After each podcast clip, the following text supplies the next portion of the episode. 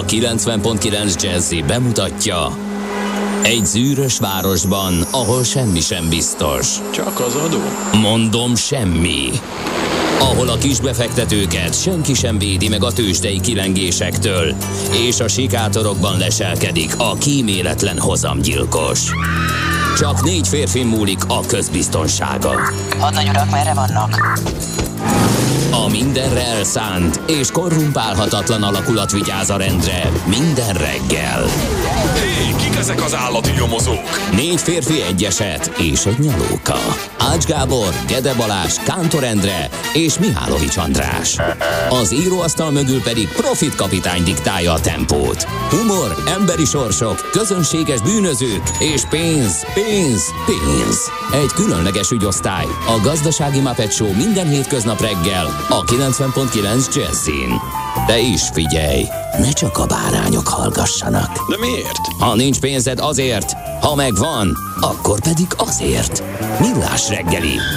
Szólunk és védünk. Szép jó reggelt kívánunk, kedves hallgatók! Elindul a mai Millás reggeli itt a 9.9 Jazzin. November 29-e kedd reggel van, fél hét út, 2 perccel, és Kántor Endrével vagyunk itt. Nincs hangod. Így jó, most már van hangom. Tudod, hogy miért? Mert azért, mert a technikai személyzet szórakozik, poénkodik, viccelődik. Aha, de belenyúlkál, levette azt a kis gombocskát, és direkt csinálta szerintem. Jó van. Figyelünk. 0630 20 10 909, SMS, WhatsApp, Viber számunkhez, és azt nézem, ja nem, ezek olvasatlan tegnapiak. Mi volt ma reggel? Jött valami. Meg volt Bojdó, figyelj. A bevezető szakaszon, M1-M7 közös szakaszon már, de az M7-esen végig már érttől elképesztő forgalom, és azt gondoltam, hogy most akkor ez mi? A kedd az új hétfő? Vagy mert hogy tegnap semmi nem volt. Ma meg azt vettem észre, hogy nagyon sokan, és ami nagyon zavaró, hogy bár nem morgószerda van, de ezt elmondom, köddel kapcsolatos a sztori, de nem az, ami szokott lenni, hogy vagy csak menetfény van, és hátsó világítás egyáltalán nincs. Egyébként ezt nem értem, hogy miért nem csinálnak egy menetfényt hátra is. Ha már ezek az autók automatán érzékelik a fényt, ugye a legtöbben hát, úgy... Mert az egy nappali, tehát igazán az láttatást segíti. De nagyon rossz, mert pont a fényerő olyan, hogy nem kapcsolja fel a reflektorokat. Hát ez a baj. Igen. Nem de, az, hogy nincs átolmenetfény. De és az nem lehet látni egy fehér vagy szürke autót, kicsit ködös időben, de na mindegy, nem ez a gond, hanem tudod, be lehet jelenteni a népszerű közlekedési applikáción. Na szóval a Waze-en be lehet jelenteni mindenfélét. Hogyha állatot ütöttek el, vagy csak állat kóborol az úton, vagy stb. Na most elmondom neked, hogyha ezekben az őszi-téli időkben jössz Martonvásártól Budapestig, akkor tele lesz ködfoltokkal, mert ott a Váli völgynél persze például nagyon ködös. Na most az, hogy minden egyes vészfelhasználó, aki felmegy, bejelenti, hogy egy meglepetés ködfolt van előtted, az azt jelenti, hogy ha jössz az M7-esen, akkor 5 percenként figyelmeztet, hogy egy ködfolt lesz, amire nem számítottak, de számítottunk. De hagyjuk ezt abban, ne jelentsünk be minden egyes kis ködfoltot. Ködös az idő? Ez igen, nem jó, inkább jelentsünk be mindet, mert hogyha a felhasználóra van bízó, hogy mit jelentsen be, meg mit ne, akkor abból baj van. Azt mondja a technikai személyzet, hogy nem én voltam, azt a Laci minden reggelre kikapcsolja valamiért. A Laci? Na jó, akkor majd meglepetést fogunk ide készíteni a Lacinak a pultra.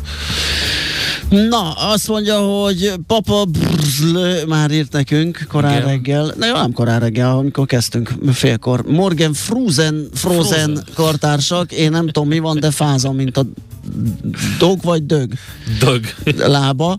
Amúgy a szokásos, nem túl combos forgalom mellett húznak el az emberfia mellett a dobozok, még nem túl nagy számban. Igen, combos, igen. Szakállas csapat Balupulcsiban, jogosok nem tudják, hogy... Hú, ez nehéz. Vagy karácsonyfa. Jogosok nem tudják, hogy... Amíg megfejted, addig szeretném a taksonyokat üdvözölni. Vagy csak nappali fény. Mit? Hogy? Befejeztem, megfejtettem. Na. D-kartárs is írt nekünk. Jó reggelt, kartársak, M-kartárs reggeli transzportja 10 perc. Köszönjük. Volt Göd-Dunakeszi relációban agálymentes forgalmi viszonyok, kisebb kötfoltok, izgalom most indul. Ja igen, letett a M-kartást, és most jön az igazi. Jól van. Azt mondja Endrének, én ezért nem hoztam a vészt. Idegesít a sok jelentés. Csak a köd jelentés. Váratlan, ezt mondja pontosan. Váratlan ködfolt van előtte. De nem! Egyáltalán nem volt váratlan. Van, akinek váratlan. Én annakra mennék, lehet, hogy nekem váratlan lenne, mert nem én akarom minden nap. Reggel, hogyha ködös idő van, akkor nem váratlan egy ködfolt. Ezt adjuk már abba. Na jó, akkor elmondjuk még egyszer, hogy 0630 20 10 909, ide lehet nekünk írni, üzenni, és ahogy említetted, boldog névnapot, kedves taksonyok. Illetve elég rövid a sor, Ilmákat, Filomélákat, Filoménákat és Rápoltokat is köszöntjük, mert hogy csak 5-en ünnepelnek ma. Milyen fura, ilyen rövid. Igen. Névjegyzéket. Mondták, hogy ne rápoljon, de rápolt. Igen.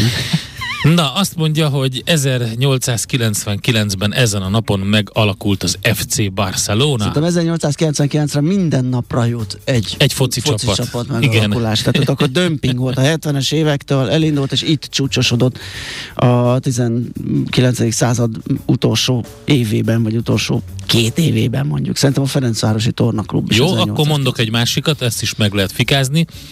1975-ben Bill Gates először használta a Microsoft nevet arra a cégre, amelyet ő és Paul Allen alapított. Nem, hát itt ezen nincs mit. 1975 tehát. 75. Akkor végül is lehet azt mondani, hogy végül is a Microsoftnak nem tudom, hogy ez a hivatalos születésnapja, de hogy a névhasználat először volt, ez egy érdekes. És akkor van még egy nagyon érdekes, nem tudom, emlékszel erre? Hogyne. Volt a New Yorki Broadway Strike, amikor a stagehandek, mindenféle kisegítő személyzet, díszletesek, akik húzogatják ott a köteleket, meg amit csinálnak mindent, a színházi dolgozók, a súgók, és mindenki, ugye munkaadók, képviselői azt mondták, hogy ők már pedig nem. És a legnagyobb színházi negyedben 17 vagy 19 nap?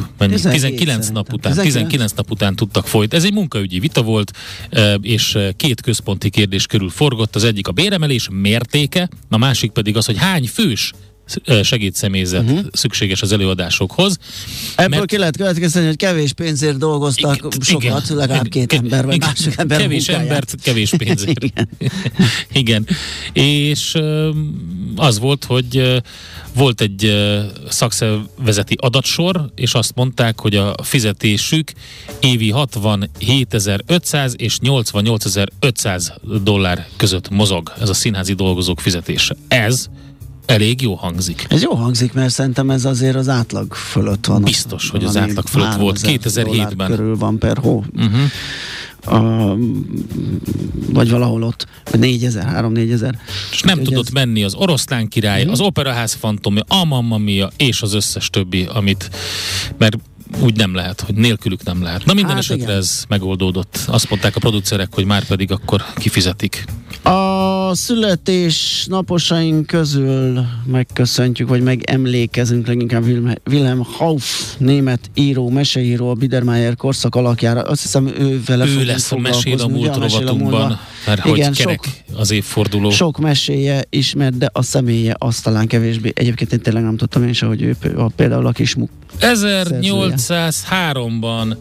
1803-ban született Krisztián Doppler osztályt.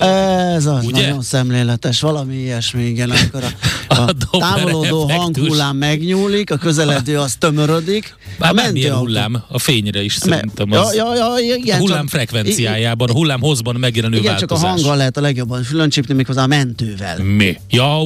Úgy fülöncsípni, igen. Akkor jön feléd ezerrel, akkor még magas. Hát a fénynél is szemen lehet csípni, mert ott meg amikor lefotózzák a különböző galaxisokat, kék és vörös eltolódás van, akkor lehet tudni, hogy mi van. Persze, hogyha elolvasod a kísérő szöveget. Az a baj, ha kék eltolódás van, vagy... mert akkor jön.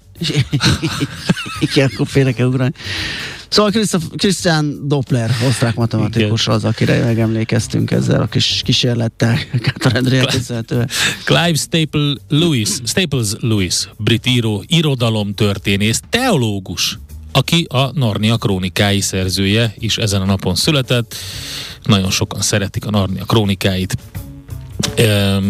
Jacques Chirac, francia politikus is, 1932-ben. John Mayall, brit blues zenész, a brit blues atya, Obe, a John Mayall, Order of the British Empire, már ki van tüntetve. Aztán Don Cheadle, Golden Globe-díjas amerikai színész, talán leginkább az Ocean's 12-ből, meg 11-ből, ezekből, de nagyon sok filmben. Mindig rá kell keresnem ezekre a színésznál. Én nem tudom nevük alapján megjegyezni őket, hogy ki kicsoda. Ő a robbantós ember. Igen, megvan. Olvasztó Imre gyerekszínész, aki 2013-ban elhunyt, és hát ő az Indul a Bakterházból volt, a Bendegúz. És hát egész életére rányomta a bélyeget ez. Úgyhogy... És Nára Jenika, Erika, magyar színésznőt is köszöntjük innen nagy szeretettel. Igen, ők voltak a születésnaposaink. 0630 20 10 909, WhatsApp, Viber, SMS, info@millásreggeli.hu. Ide lehet nekünk ülni, ide lehet ülni. De ez, jó, azt hittem, hogy csak nekem van ilyen korán reggel, de úgy látszik, itt be kell melegedni, rázódni, kávézni, úgyhogy szerintem hét után lesz ez majd rendben. Addig egy kis türelmet kérünk. 0630, ide lehet ülni. Messengeren is azt szerettem volna csak mondani, hogy írjatok nyugodtan.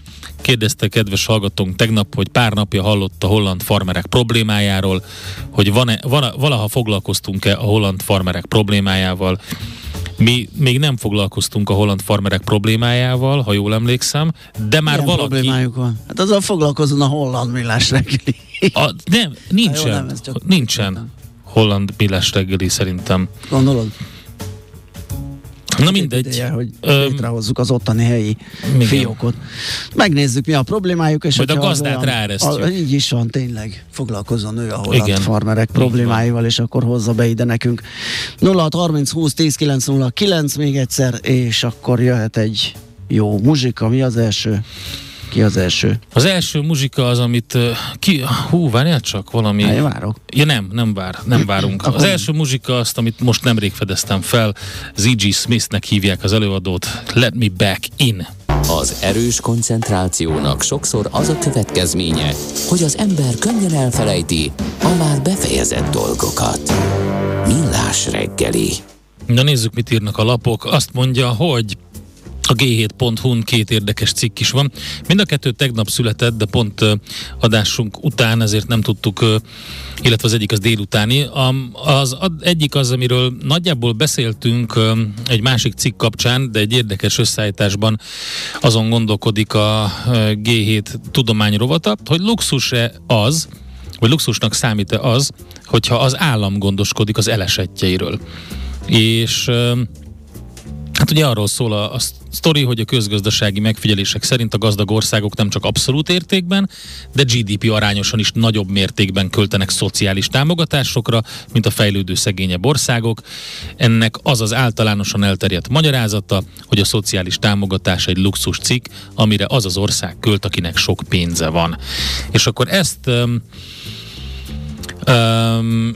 feszegeti a cikk, és arra jut, hogy adatokkal alátámasztva ezt a luxus cikk elméletet megdöntik közgazdászok, mégpedig azt mondják, hogy igenis fontos bizonyos fejlődő országoknak a szociális támogatásokra szánt kiadás, és ez nagyon fontos, hogy a kormányzat hatékonysága milyen.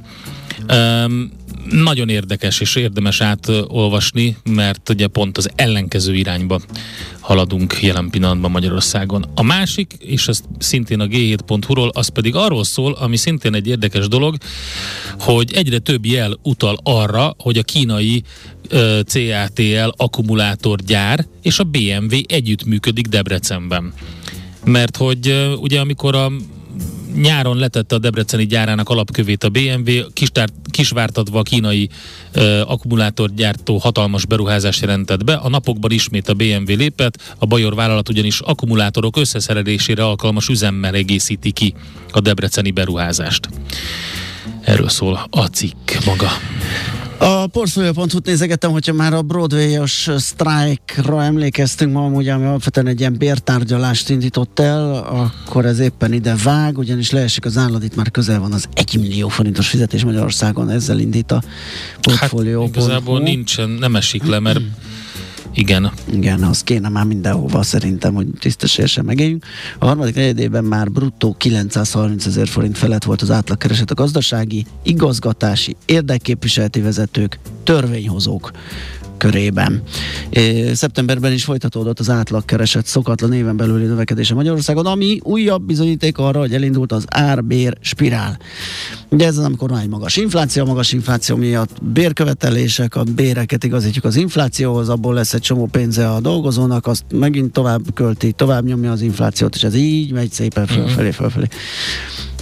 A fizetések növekedése azonban... is ez az elmélet, az árbérspirál elmélet. Igen, hát azért ez létezik. A fizetések növekedése azonban nem tudott lépést tartani az árak robbanása, vagy a keresetek vásárló ereje már csökken. Igen, bizonyos esetekben nem feltétlenül van így, tudom, Pogács Zoltánra akarsz hivatkozni.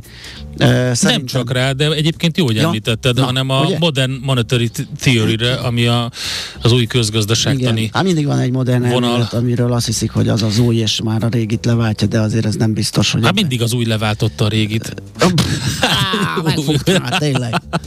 De nem vitatkozni akarok, de szóval elég sokan felhívták arra a figyelmet, hogy nem feltétlenül van ilyen szoros összefüggés a kettő között, mert sok mindennek kell még együtt állni ahhoz, hogy ez így legyen, de valóban van egy ilyen hatás, illetve megfigyelhető volt sokszor ilyen hatás.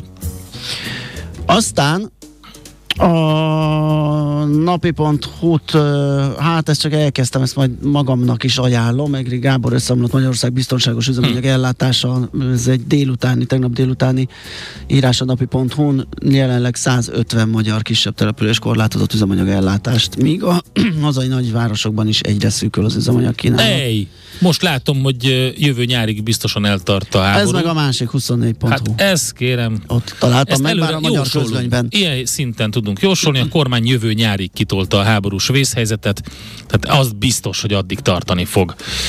Vagy legalábbis lehet, hogy azért tolták ki, mert unják a tologatást, és akkor kitolták jövő nyárig, biztos, ami biztos. Ha esetleg a korábban vége lesz a háborúnak, akkor majd megszüntetik. Na jó, elég a viccelődésből.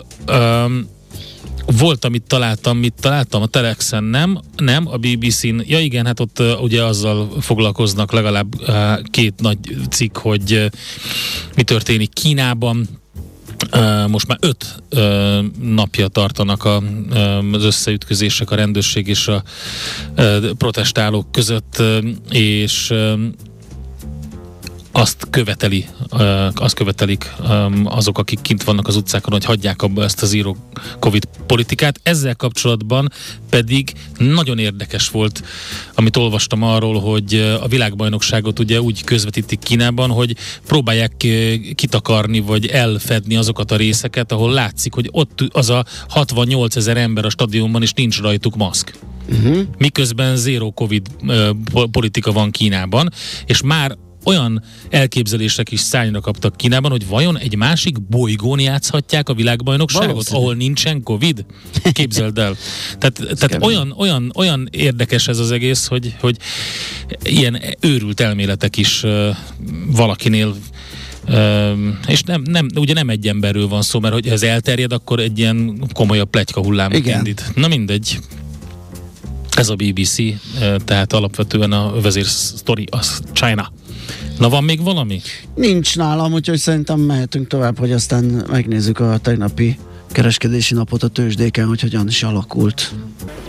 Hol zárt? Hol nyit? Mi a sztori? Mit mutat a csárt? Piacok, árfolyamok, forgalom a világ vezető parkettjein és Budapesten. Tőzsdei helyzetkép következik.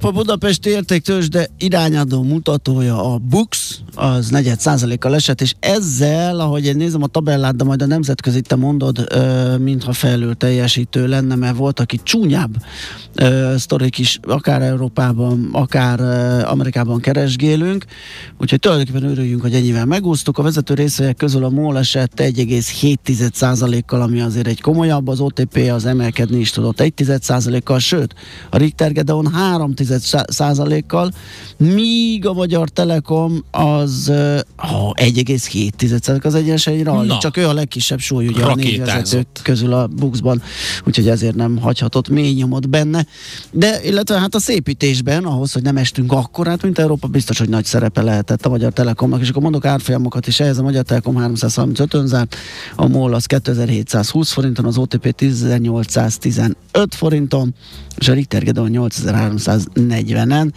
és a Panergy-t nézem én az utóbbi napokban sokat, az 1280 forinton zárt, ez 8%-os esésnek felel meg. Az mi lett a BUX vége?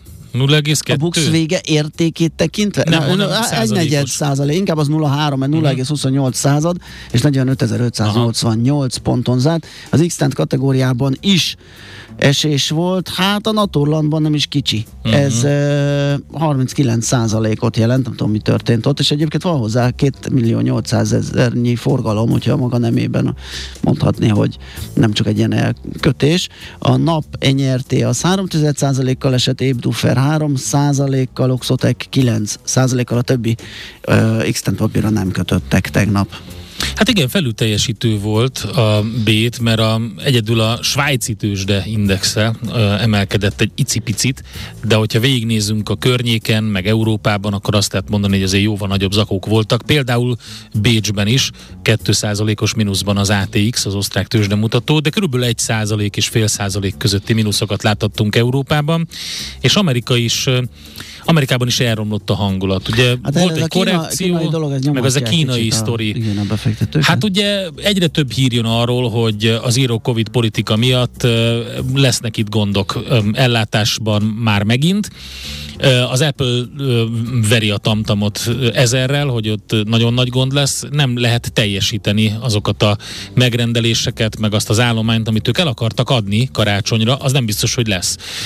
Ezért aztán az Apple a harmadik helyen végzett a tabellán, a legaktívabb papírok közül az Egyesült Államokban, 2,6%-os mínusszal, 70 milliós forgalomban, de nem volt jó napja még jó pár papírnak. Az AMD 2,6%-os mínusszal zárt, a NIO fél százalékos mínusszal, azt mondja, hogy a Ford 2,5%-os, a Carnival Corporation 4%-os mínusz, ezek a legnagyobb volumenben gazdát cserélt papírok. Egy pici pozitív, ez egy ilyen korrekciónak tekinthető 3%-os plusz, és az Amazon 0,6%-kal, illetve a Shopify-nál volt egy pozitív hír, és 3,4%-os erősödés volt, de azt lehet mondani, hogy alapvetően rossz napja volt az amerikai tőzsdéknek, 1,5% körüli mínuszban zártak a vezető indikátorok, és ha megnézzük, hogy mi történik a távol-keleten, akkor azt láthatjuk, hogy a Hang Senget, mintha mesterségesen tolnák fölfele. Mi történik? 4% fölötti pluszban a mutató. Az tényleg fura, mert a Nikkei fél százalékos mínuszban van, a Shanghai értéktőzsde is 2% fölötti pluszban, úgyhogy lehet, hogy korrigálnak lehet, hogy itt a nagy mínuszok hazamentek után. Hazamentek a tüntetők, megnyugodtak a kedélyek, de minden esetre nem volt jó a tegnapi kereskedési nap. Ja igen, a Brentet még el akartam mondani, 3%-os pluszban jelen pillanatban a Brent irányadó olajféle árfolyama, úgyhogy az sem egy tök jó hír. Tőzsdei helyzetkép hangzott el a Millás reggeliben. Na nézzük akkor, mit írtak a hallgatók. Na hát azt, hogy holnap tessék azért bekapcsolni a rádiókat, nem lesz adásszünet. Ezt csak azért mondom, mert páran azt gondolják, hogy majd holnap nem leszünk hallhatók. Próbáljátok meg! De hallhatók leszünk. Aztán a Könyves Kálmán a Népligetnél az Árpád híd felé két autó ütközött, és ezt egy közlekedési tábla is megbánta. Lassan torlódik, írta Attila, és Endrének igaza van, írja Tomika, ami a vészt illeti. Jövök haza az M4-esen, és az app minden második percben bemondja, hogy vigyázköd! Miközben az egész úton, tehát 100 kilométeres szakaszon. Borzasztó. És az, hogy nem lehet ezt külön kikapcsolni, mert az összes többi fontos infó lenne. Igen. És azt nem értem egyébként, hogy miért nem csinálja azt az applikáció, hogy ha nyilván nem mindenki ugyanakkor nyomja meg a gombot, ha például egy autó vagy egy elütött állat van az úton, de azt így összehúzza, és nagyjából megállapítja, hogy ez körülbelül hol lehet a bejelentések alapján, és azt mondja, hogy ezt 5-en vagy 6-an bejelentették, hogy ott van egy autó. Na most akkor miért nem ír, hogy mondjuk mit tudom én, 240-en bejelentették, hogy köd van ezen az úton, és nem kell minden egyes alkalommal szólni. Financial Times, kérem szépen. Igaza van a kedves hallgatónak Messengeren, aki nem más, mint Sára, és azt mondja, hogy erről a debreceni hírről van egy nagy riport a Financial Times-ban. Bizony, és kinyitottuk, és igaza van. The electric vehicle boom in a quiet Hungarian town. Írja a Financial Times, és egy nagyon ilyen mogorva arcú miniszterelnök portréja van mellé téve.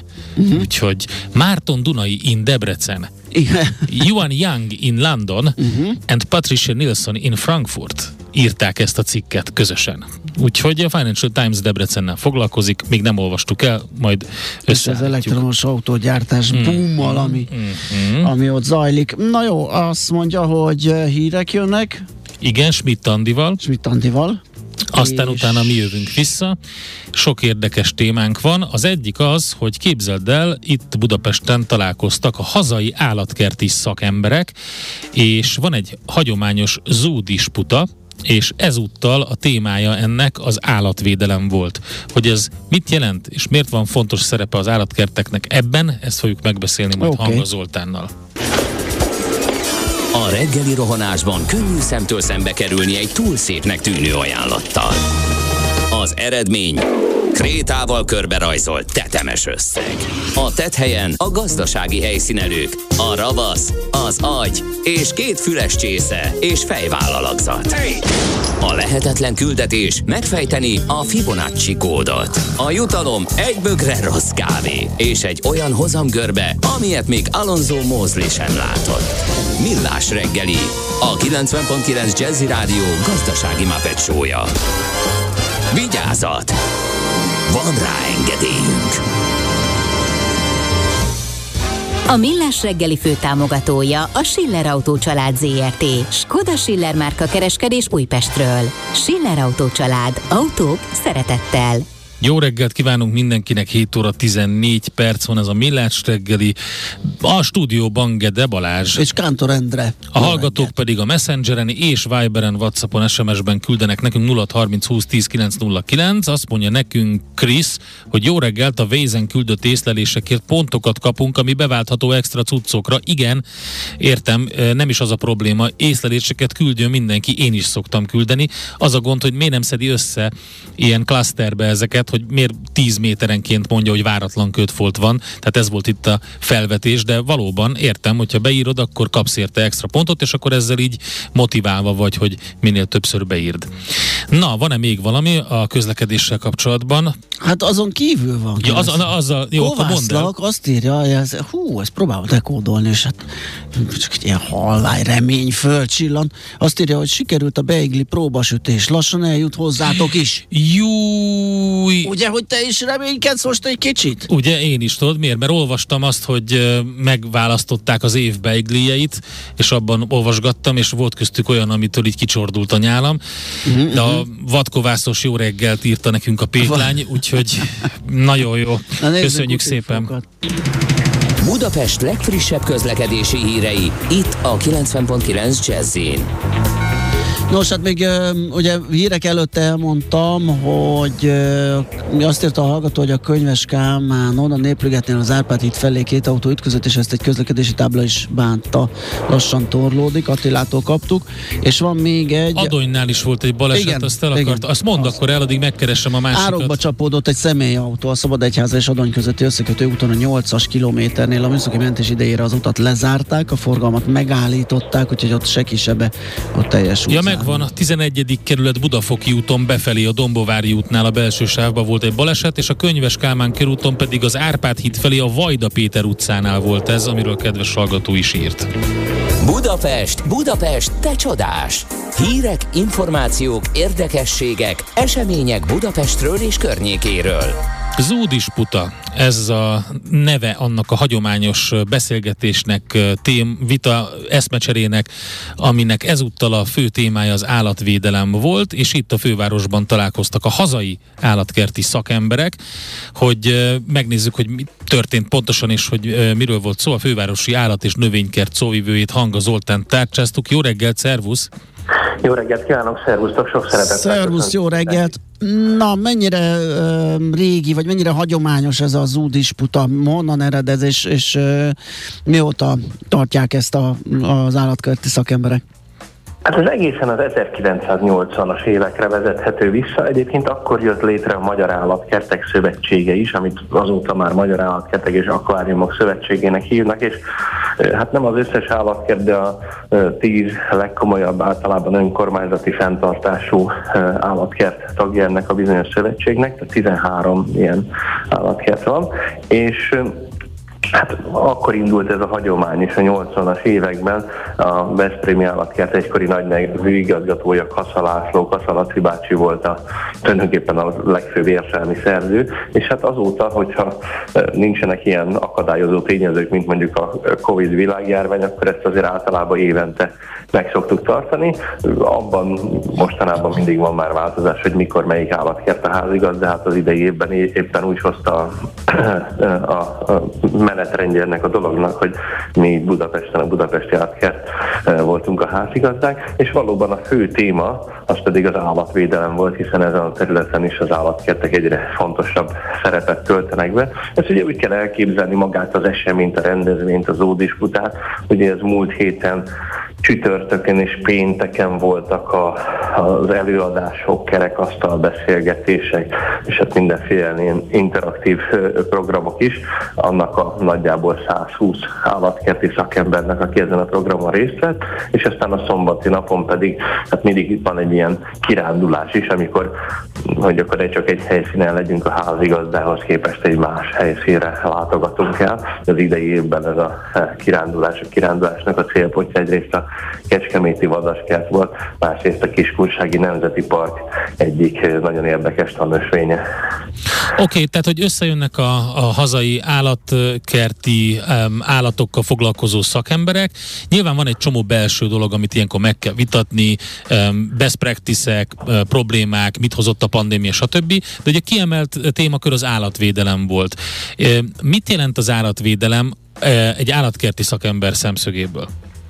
Hát először is az első dolog az, hogy a saját állataink, tehát azok az állatok, akik az állatkertekben, tehát a közönség által is láthatóak, hogy az ő jólétükről hogyan gondoskodunk, hiszen itt mindig az a cél, hogy minél jobban ismerik a biológiai igényeiket, és akkor ennek megfelelően gondoskodjunk róluk.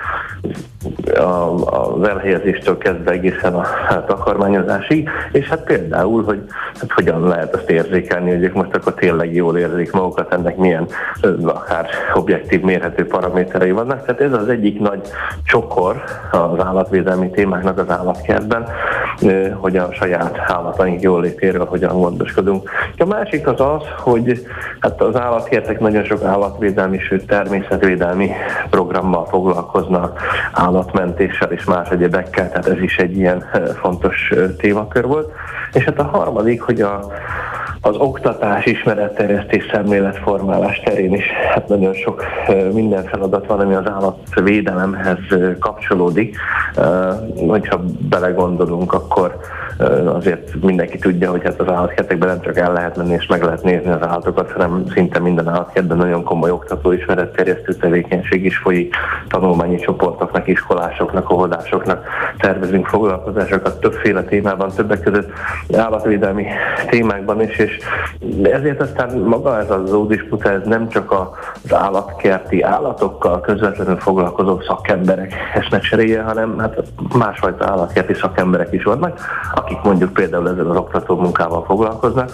Ugye zoopedagógusoknak hívják őket, hiszen a pedagógiának van egy ilyen sajátossága, ami az állatkert pedagógiai eszközeivel igyekszik hát oktatni, ismeretet terjeszteni, sőt szemléletet formálni, úgyhogy ez is mind témája volt ennek az ódisputának. Mennyire változott meg, mondjuk, beszéljünk a 80-as évekről, mennyire változott meg az, hogy hogyan állnak az állatvédelemhez, az állatpedagógiához például az állatkertek, az ezzel foglalkozó szakemberek? Én azt hiszem, hogy maguknak az állatkertnek a hozzáállása az nem változott, a lehetőségek változtak, és az, hogy milyen a hozzáállás az állatkerteket körülvevő világnak, akár a társadalomnak, akár a jogi szabályozásnak, mert valamikor az állatkertek hőskorában, több mint 100 évvel ezelőtt, akkor még valóban a természetvédelmi vagy állatvédelmi célok azok nem voltak elsődlegesek.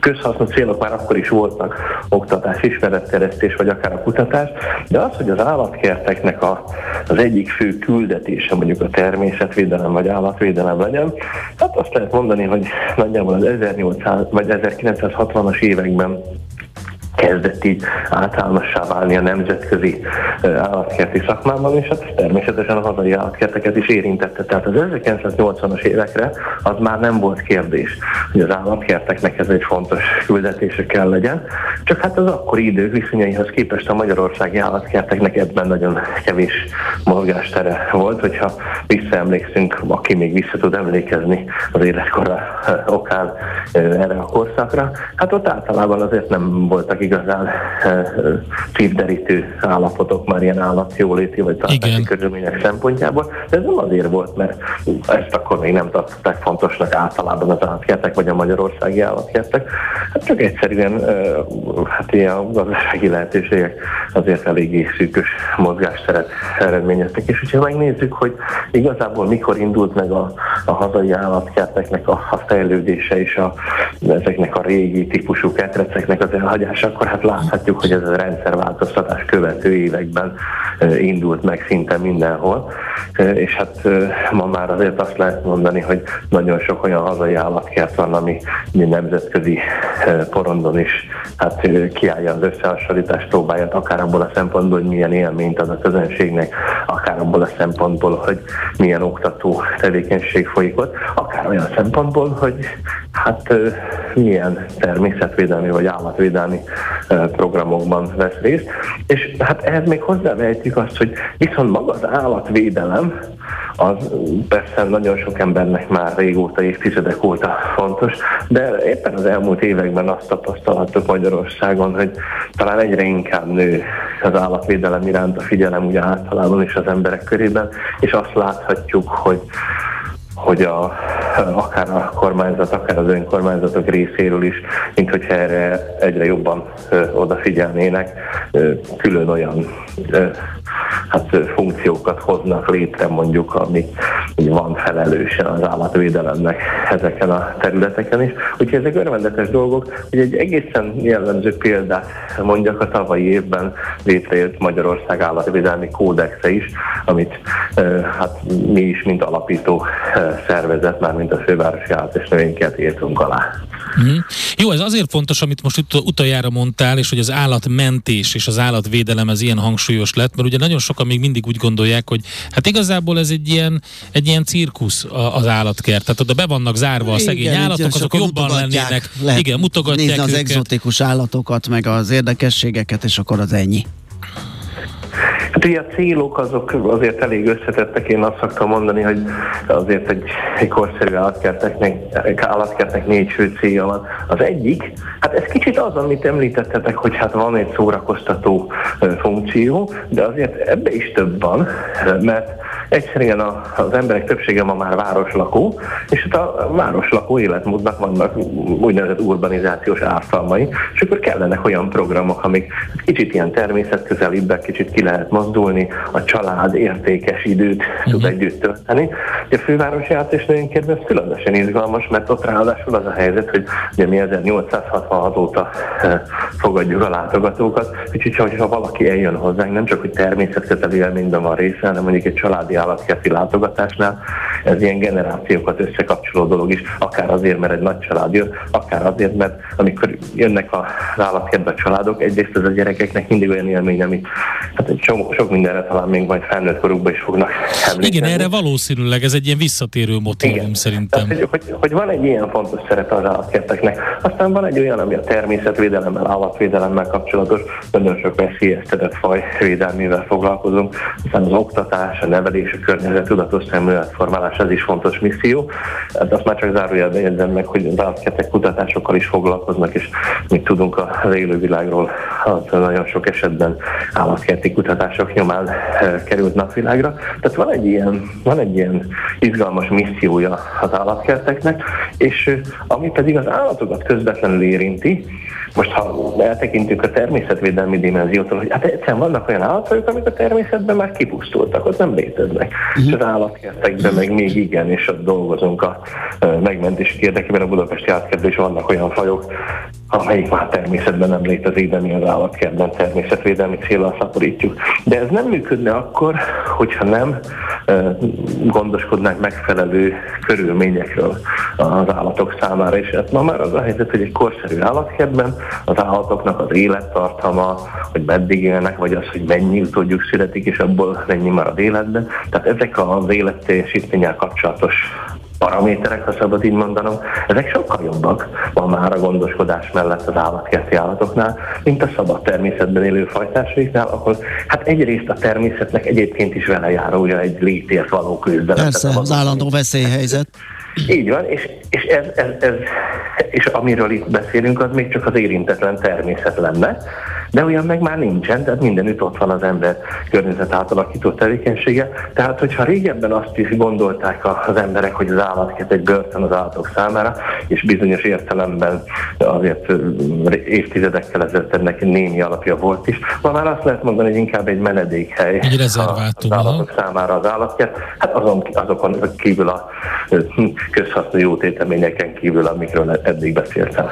Oké, Zoltán, köszönjük szépen, érdekes volt, akkor ezt a zúdisputát kicsit átbeszéltük és beleláttunk a szakmátokba, köszönjük szépen, további jó munkát! Szép napot neked, szia!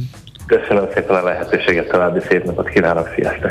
Hanga Zoltánnal, a Fővárosi Állat- és Növénykertszóvivőjével beszélgettünk. Gyorsan mondunk még egy közlekedési infót. A Grassalkovics úton a Helsinki útnál befelé a festékgyárnál van egy baleset, és ott biztos, hogy emiatt nehezebb.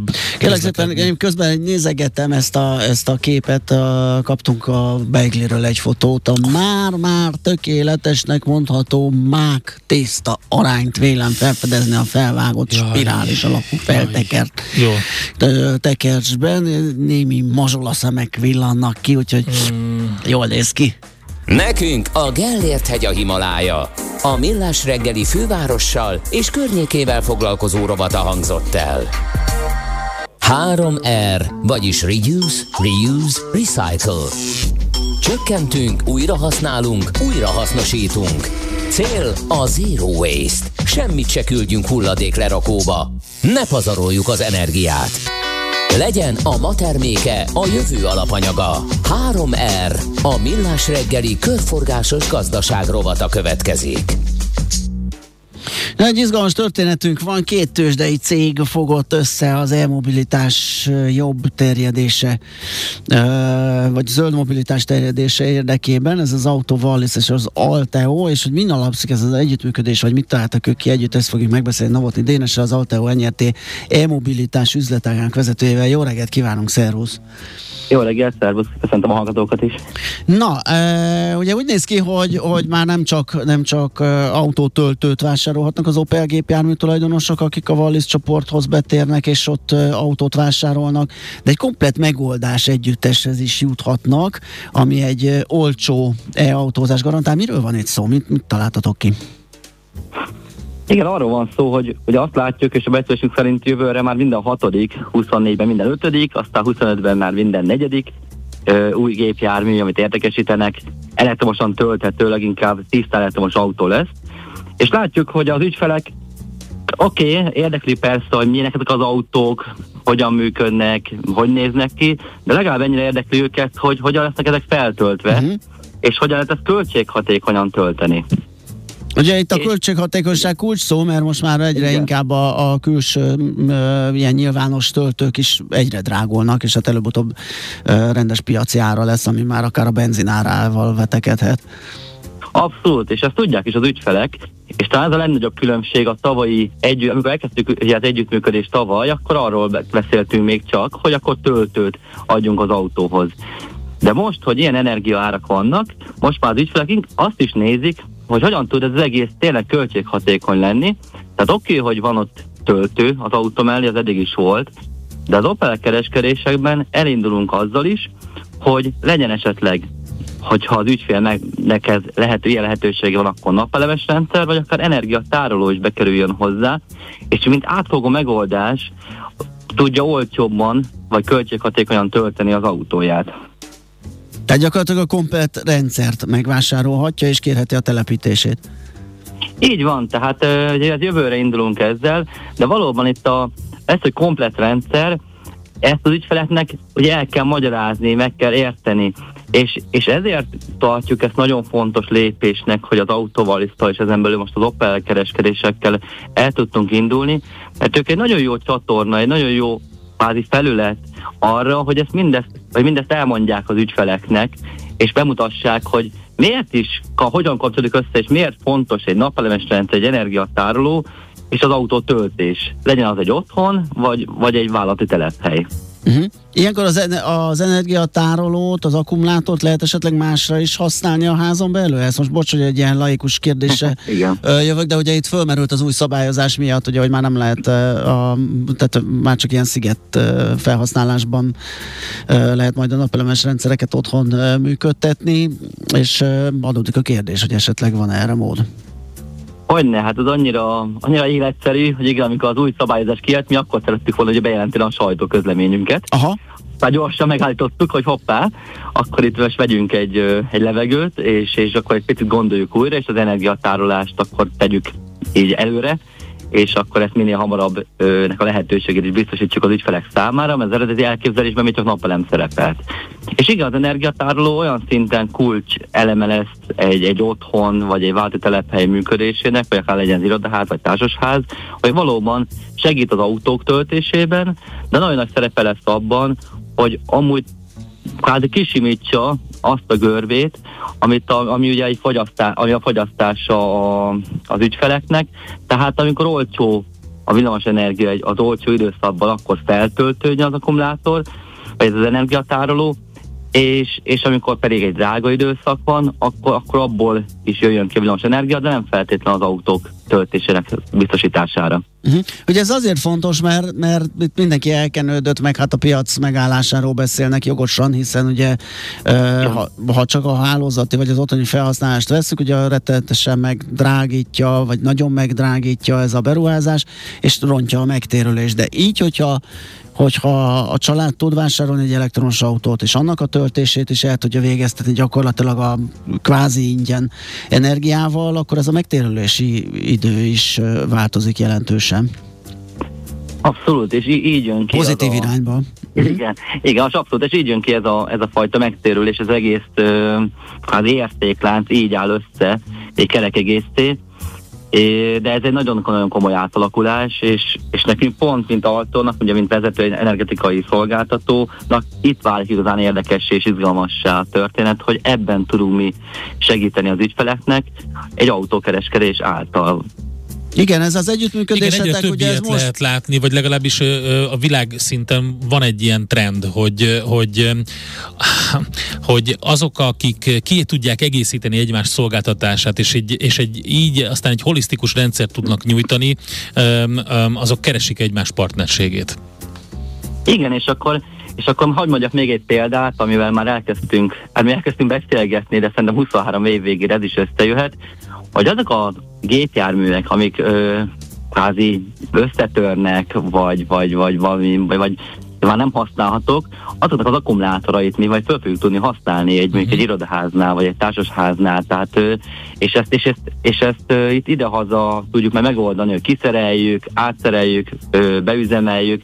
Tehát itt is van egy, mint recycling, ha már ugye ez volt a felvezető témánk, akkor ez is kvázi erről is szól az együttműködés, csak ezt ugye még nem kommunikáltuk, hogy azok az akkumulátorok, amik az autóban már nem használhatók, az még teljesen jók egy energetikai szolgáltató számára. Nagyon jó hangzik, és ez egy folyamatosan felmerülő kérdés ebben a témakörben, elektromos autó, elmobilitás kérdés, hogy mi van az akkumulátorokkal, ugye? Így van, és abszolút van egy másodlagos piaca ennek, amit mi át tudunk szerelni egy konténerbe, vagy egy kisebb kvázi dobozba. Az abban az autóban nagyon sok ugye, akkumulátor még használható, mert lehet, hogy pont teszem azt felrád az autód, az akkumulátor teljesen ép, vagy az akkumulátoroknak bizonyos cellái még teljesen épek. Ezeknek egy komoly másodlagos piaca van, és nyilván amíg ilyen akkumulátor szegénység van, vagy ilyen éhínség van, akkor ez a nagy érték is a számunkra, hogy hozzájuthatunk ilyen akkumulátorokhoz. Ezt mondhatni ugye, hogy az autóval is szabadon együttműködésetek, az Altegónak, ugye, mert így hívják az e-mobilitás üzletágatokat, az együttműködésetek így csúcsosodott ki, de nem új keletű, már volt egy-két érdekes, izgalmas fejlesztésetek. Igen, azért és jó az együttműködés, mert meg tudtunk már, ugye nem csak beszélünk, és nem csak arról van szó, hogy az ügyfeleknek kínálunk megoldásokat, hanem megcsináltunk telephelyeket, például a Vecsésen, vagy éppen itt a Váci úton, a Jaguar Land Rover szalonnál is, ott is van napelemes rendszer, töltő, energiaszabályzó, és igen, nézegetjük az energiatárolót is, hogy mikor és hogy érdemes, mekkorát érdemes majd felszerelni az adott telephelyekre. Tehát megyünk, saját magunk is csináljuk ezeket a rendszereket, és ott mindig pont ettől válik hitelessé, és ezt látják a kereskedések is, hogy a saját telephelyükön is megvalósulnak ezek a rendszerek, és sokkal hitelesebben tudják ezt az ügyfeleik felé is kommunikálni. Azt kérdezi egy kedves törzs hallgatónk, hogy ezek szerint az energiatárolás is átkerül az energiavállalatoktól a felhasználókhoz. Tudható-e, hogy mi változott, vagy drágult ekkorát a rendszer használati díjban? Hát igen, tehát az a decentralizált működés egy abszolút nagy trend, és azt a rendszer használati díjak drágultak, ez igaz, de majd fognak is drágulni. Tehát ezt látjuk, hogy az energia ár egy dolog, a rendszer használati díjak egy másik dolog, de pont az utóbbi az, ami, hát látjuk, hogy fejleszteni kell a hálózatot. Aha. Ha egyre többen kilépnek és szigetszerűen kezdenek esetleg működni, akkor egyre kevesebb ügyfél között kell szétosztani ezt a költséget.